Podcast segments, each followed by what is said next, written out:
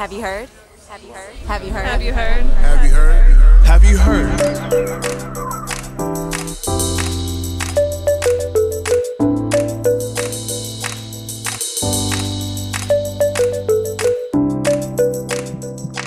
Welcome to Have You Heard? I'm Jennifer Berkshire. In this episode, I'm going to be talking to the author of one of the most buzzed about books of the summer. The book is called Democracy in Chains, and it's by Duke University historian Nancy MacLean.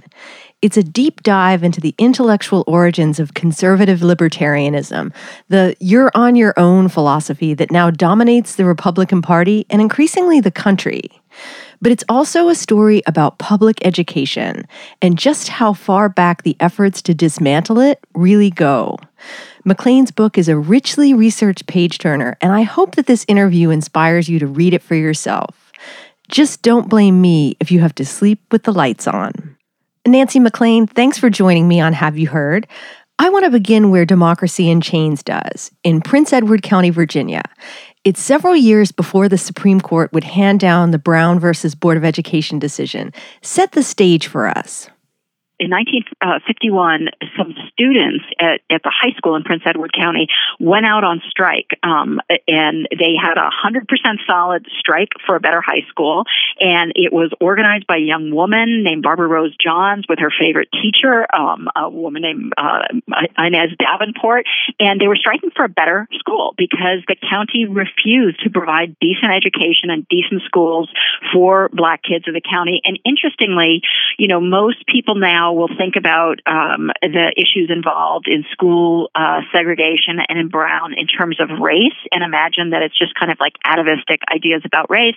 But actually, what the white county leaders always said is that black uh, residents weren't paying enough taxes to have better schools in the situation of, of segregation, which was, of course, a total source of frustration to the black parents because they said, you know, how can we make bricks without straw? You know, if you don't give us education, how can we get better jobs in order to pay more taxes? But I just raise that because uh, the way that I look at um, Brown and the fight over schools in this book is a little different from what we've heard over the years in that it draws attention to the public finance uh, aspect of racial equality in the schools and shows how even back at the time of the Brown, you know, the, the cases that led up to Brown versus Board of Education and this Prince Edward County uh, student strike was one of the five cases folded into Brown. Um, and the reaction to Brown, these issues of taxes were always foremost. And these white property holders, these very conservative white elites in Virginia who suppressed the vote of all other citizens, really did not want to pay taxes uh, to support the education of any but their own children. So, in, in that sense, I think it's a really contemporary story. Um, uh, it has such echoes of what we're hearing now. There is a heated debate going on right now about the origin story of school vouchers that really focuses on this very moment in history. The president of the American Federation of Teachers, Randi Weingarten, recently wrote an op ed tying school choice to racism. That set off a firestorm. But what actually happened in Virginia? Uh, basically what happened is as soon as this strike uh, started, this um, student strike uh, ended, and the students filed a case in federal court with the NAACP to desegregate the schools uh, in Prince Edward County, Virginia. The um, local elite started talking about ending public education. Uh, and sending students off to private schools. And so throughout the South, the most extreme segregationists, as these cases wended their way up to uh, the Supreme Court, um, they these Southern segregationist leaders were saying, you know, in the case of Georgia, not only will we end the public uh, uh, public education before we'll obey the courts and desegregate. But they actually said blood will flow in the streets. I mean, it was hideous, hideous rhetoric, but really this reckless, you know, uh, desire to destroy education rather than integrate. And what was interesting to me in finding this story and kind of seeing it through new eyes is that Milton Friedman, I learned, had written his first, uh, you could say, manifesto. It was buried in an academic collection, but he used it over the years as a manifesto. His first manifesto for school vouchers in 1955 um, in as the news was coming out of the South. I mean, that was after you know several years of reports on these arch segregationists saying they were going to destroy public education and send kids off to private schools.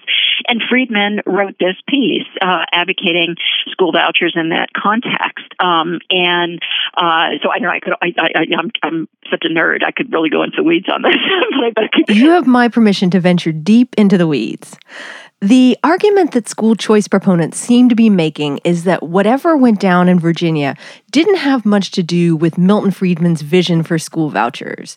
But your book about the economist James McGill Buchanan argues that the goal of privatizing schools and the efforts by elites to prevent schools from being desegregated really can't be separated there is absolutely no question that uh, voucher provision would have become public policy in southern states without the most racist, the most arch segregationists pushing for it. And they were very clear about that in the documents, and there's just no escaping that.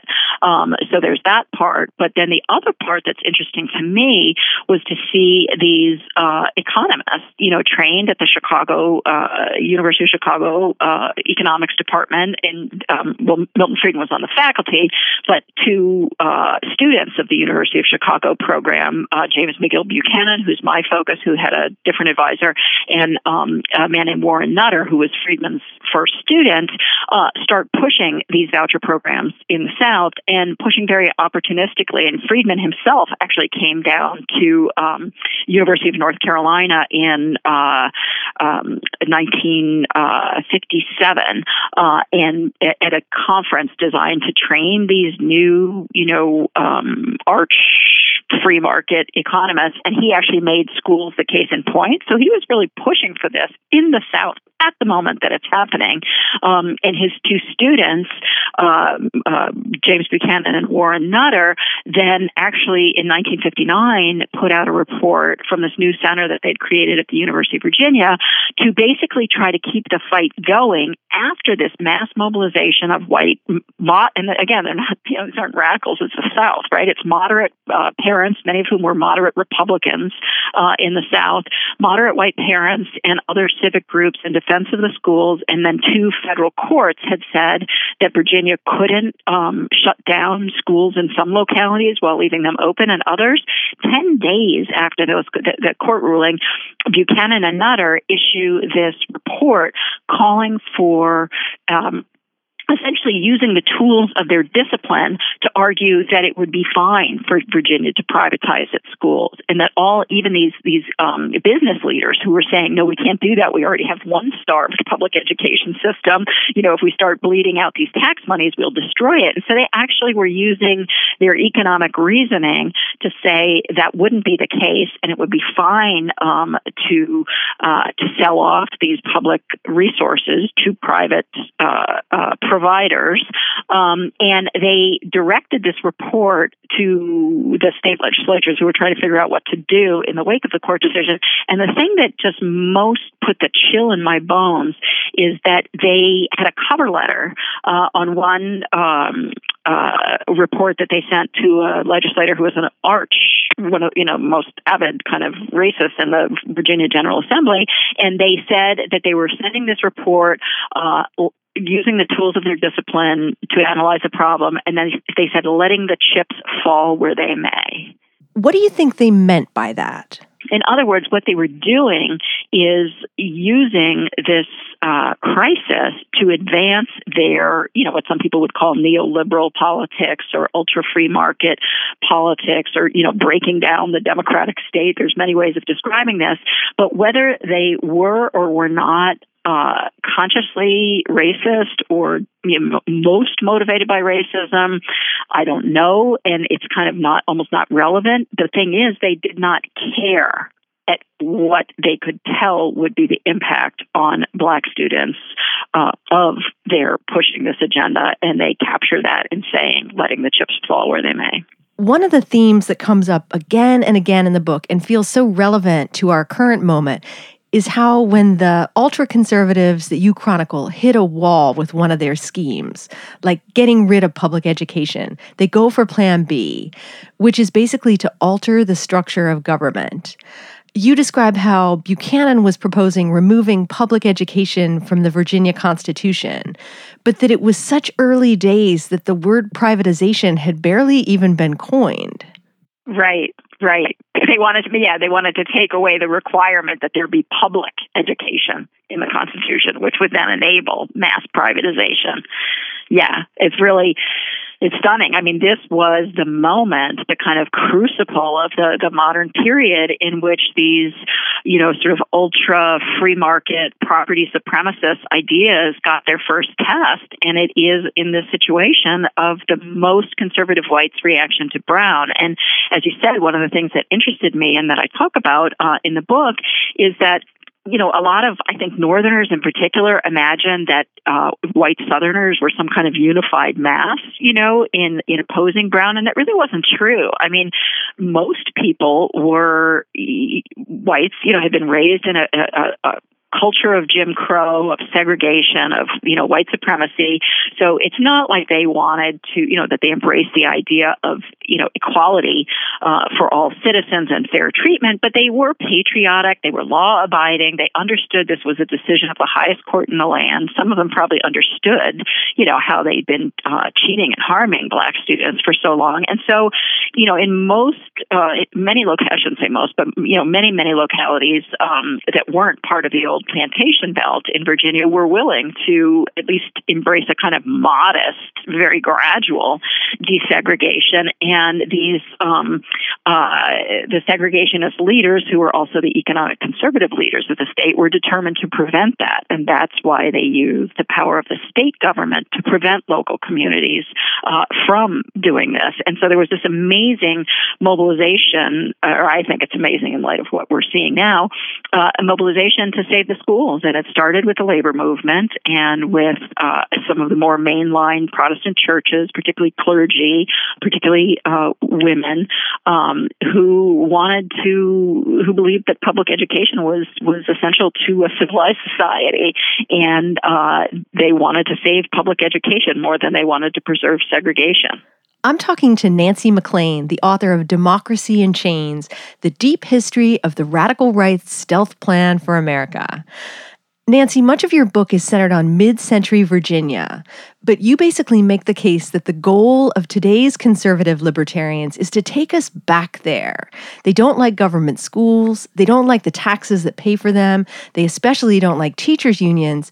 Take us up to the present they hate the idea of collectives, they would call them, you know, whether it's labor unions, civil rights, women's groups, you know, all of these things they see as terrible, um, and any kind of government provision for people's needs. And instead, they think that ultimately each individual, and then they sneak in the family, because of course, no individual could live, you know, free of a, being raised by a mother and the parents and, you know, um, you know what I'm saying. Um, but anyway, so they they sneak in really the family, but they basically think that yes, we should all provide. Ultimately, like they're in, in their dream society, every one of us is solely responsible for ourselves and our needs. Eh, you know, whether it's for education or it's for retirement security or it's for um, uh, health uh, just all these things. We should just do ourselves. And they think it's a terrible coercive injustice that we together over the 20th century have looked to government to do these things and have called on and persuaded government to provide things like Social Security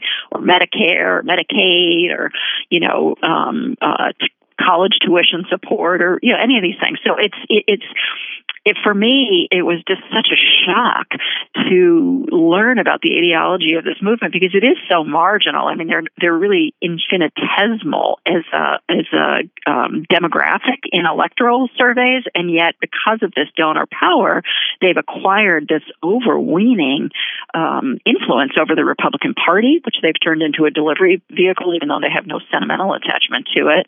Um, Um, and they are pushing through these radical changes that I think most people would find breathtaking if they understood what the ultimate agenda was. I'm a devoted chronicler of our Secretary of Education, Betsy DeVos, and she shares many of the views that you just described. One of my great frustrations is that people decided early on that DeVos is a dimwit, and so they don't pay any attention to her ideas, where they come from, and, and just how extreme they are.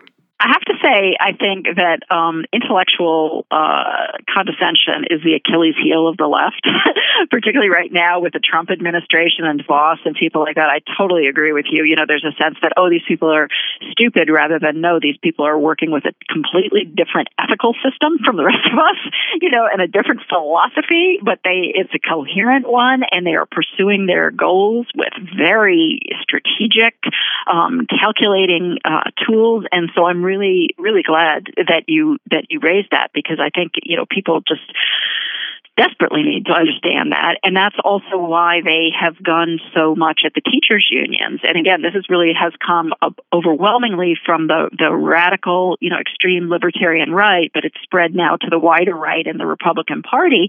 But they're not attacking teachers unions, you know, because just they, because they, you know, are only concerned about the quality of education and think that teachers are blocking that or something. They, first of all, this is a cause that hated uh, public education before there were teachers unions, you know, and we can go back and trace the lineage of that. That you know, well before there were powerful teachers unions, this cause, you know, people in this libertarian cause were attacking what they would call government schools. You know, they don't even want to say public education, um, but also uh, at this point, you know, in in the, in the last few decades, they've also attacked teachers unions because in today's America, with so many you know uh, industrial jobs uh, destroyed or outsourced or automated, our main labor unions are teachers unions, and teachers unions are really important for, for forces for defending liberal policy in general, things like you know Social Security and Medicare, as well as defending public education. And so, in targeting teachers unions, they're really trying to take out their most important opponents to the kind of plans, the kind of radical plans that they're pushing through. And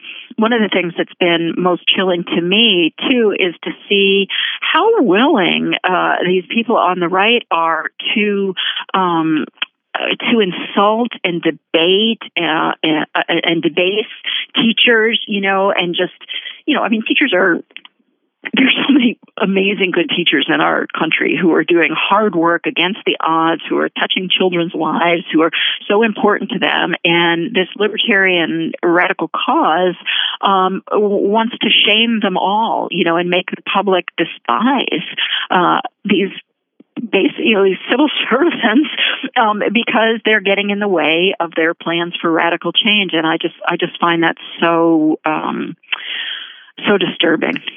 One of the bleakest sections of the book isn't about mid century Virginia, but the country of Chile. You chronicle how, under the military dictatorship, Chile made radical and unpopular changes, like privatizing its schools. But the real cautionary tale seems to be how the Chilean constitution has become a tool for making sure that people can never change those policies. Yeah, and and what happened in Chile, and I include a whole chapter on that um, called the Constitution in Locks and Bolts or Constitution of Locks and Bolts, because I think in some ways, uh, if people want to understand where this cause is heading, they could look at that Chilean model. And many people, you know, at least Americans on the left, have heard that Milton Friedman had gone to advise the Pinochet uh, dictatorship in 1975 on how to combat uh, the inflation that the country was facing But almost no one knows the story of James McGill Buchanan, who went in 1980, and his ideas actually were more influential than Friedman's, um, including what you were just talking about in terms of uh, privatizing uh, the education system, privatizing Social Security. They ended employer contributions to workers' pensions, and put and all the pensions went from being government overseen to going to financial sector corporations.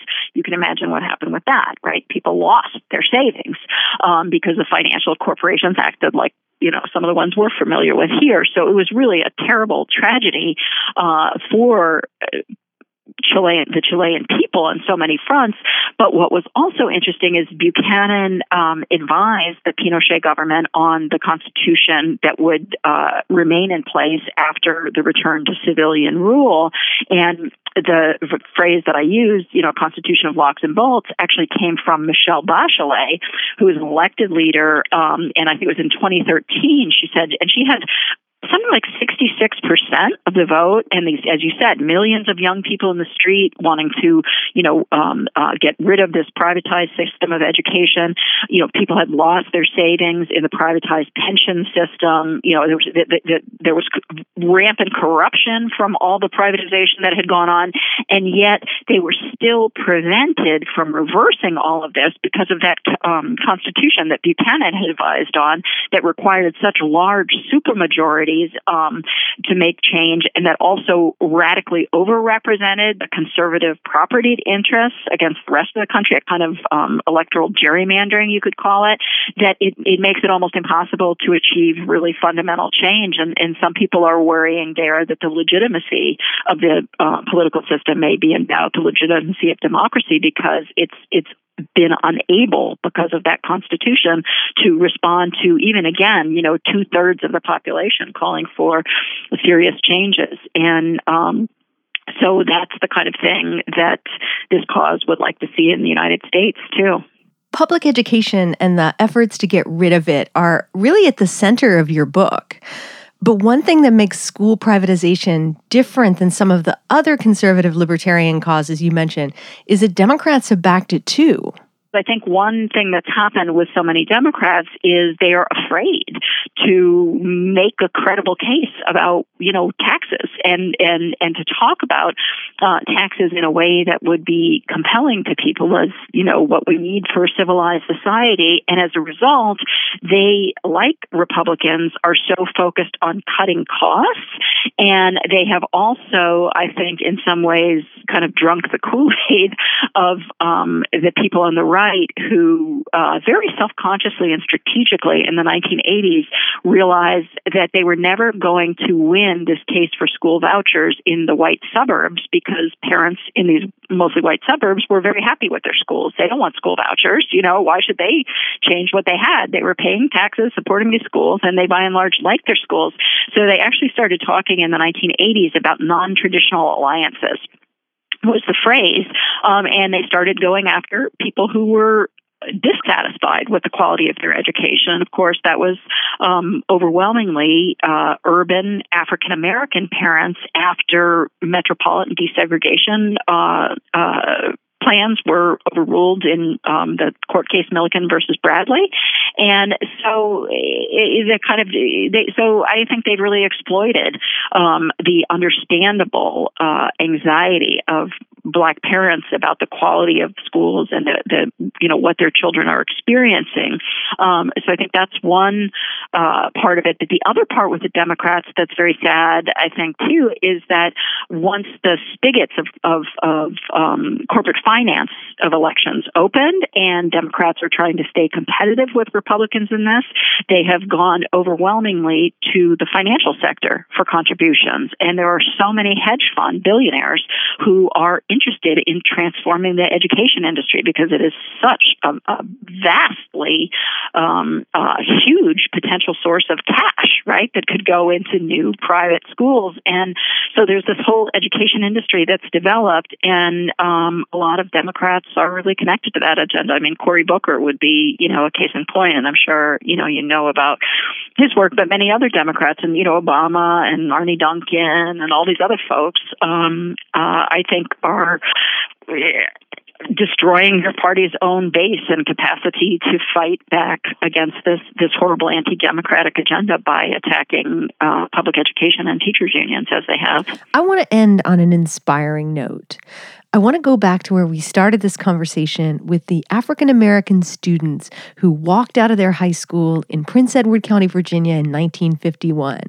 Their story isn't widely known, but you argue that even the way they protested points to something we've forgotten about that period. One of the things that was so interesting for me uh, researching this book and thinking about the issues of the past in light of what's going on in our world is that I, I saw that some of the silos that we can get in today um, uh, didn't really make sense when you look at the past. So, for example, I really think that it was the labor movement and its tremendous successes um, in the 1930s and 40s um, and, you know, at the beginning of the 1950s that really inspired these students. You know, why did they adopt the strike? Well, because they could see, even in their own state, Virginia, which was the right to work state, that they could see that the labor movement was was um, people were organizing collectively. They were using their power at the workplace. They were using this tool of the strike, and they were winning and they were getting results. So these kids were really inspired by that, and that's why they chose the strike um, as a method. That was Nancy MacLean. She's the author of a new book called Democracy in Chains The Deep History of the Radical Right's Stealth Plan for America. I can't recommend it highly enough.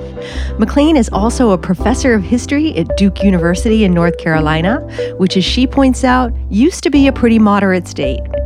Until next time, I'm Jennifer Berkshire, and this is Have You Heard?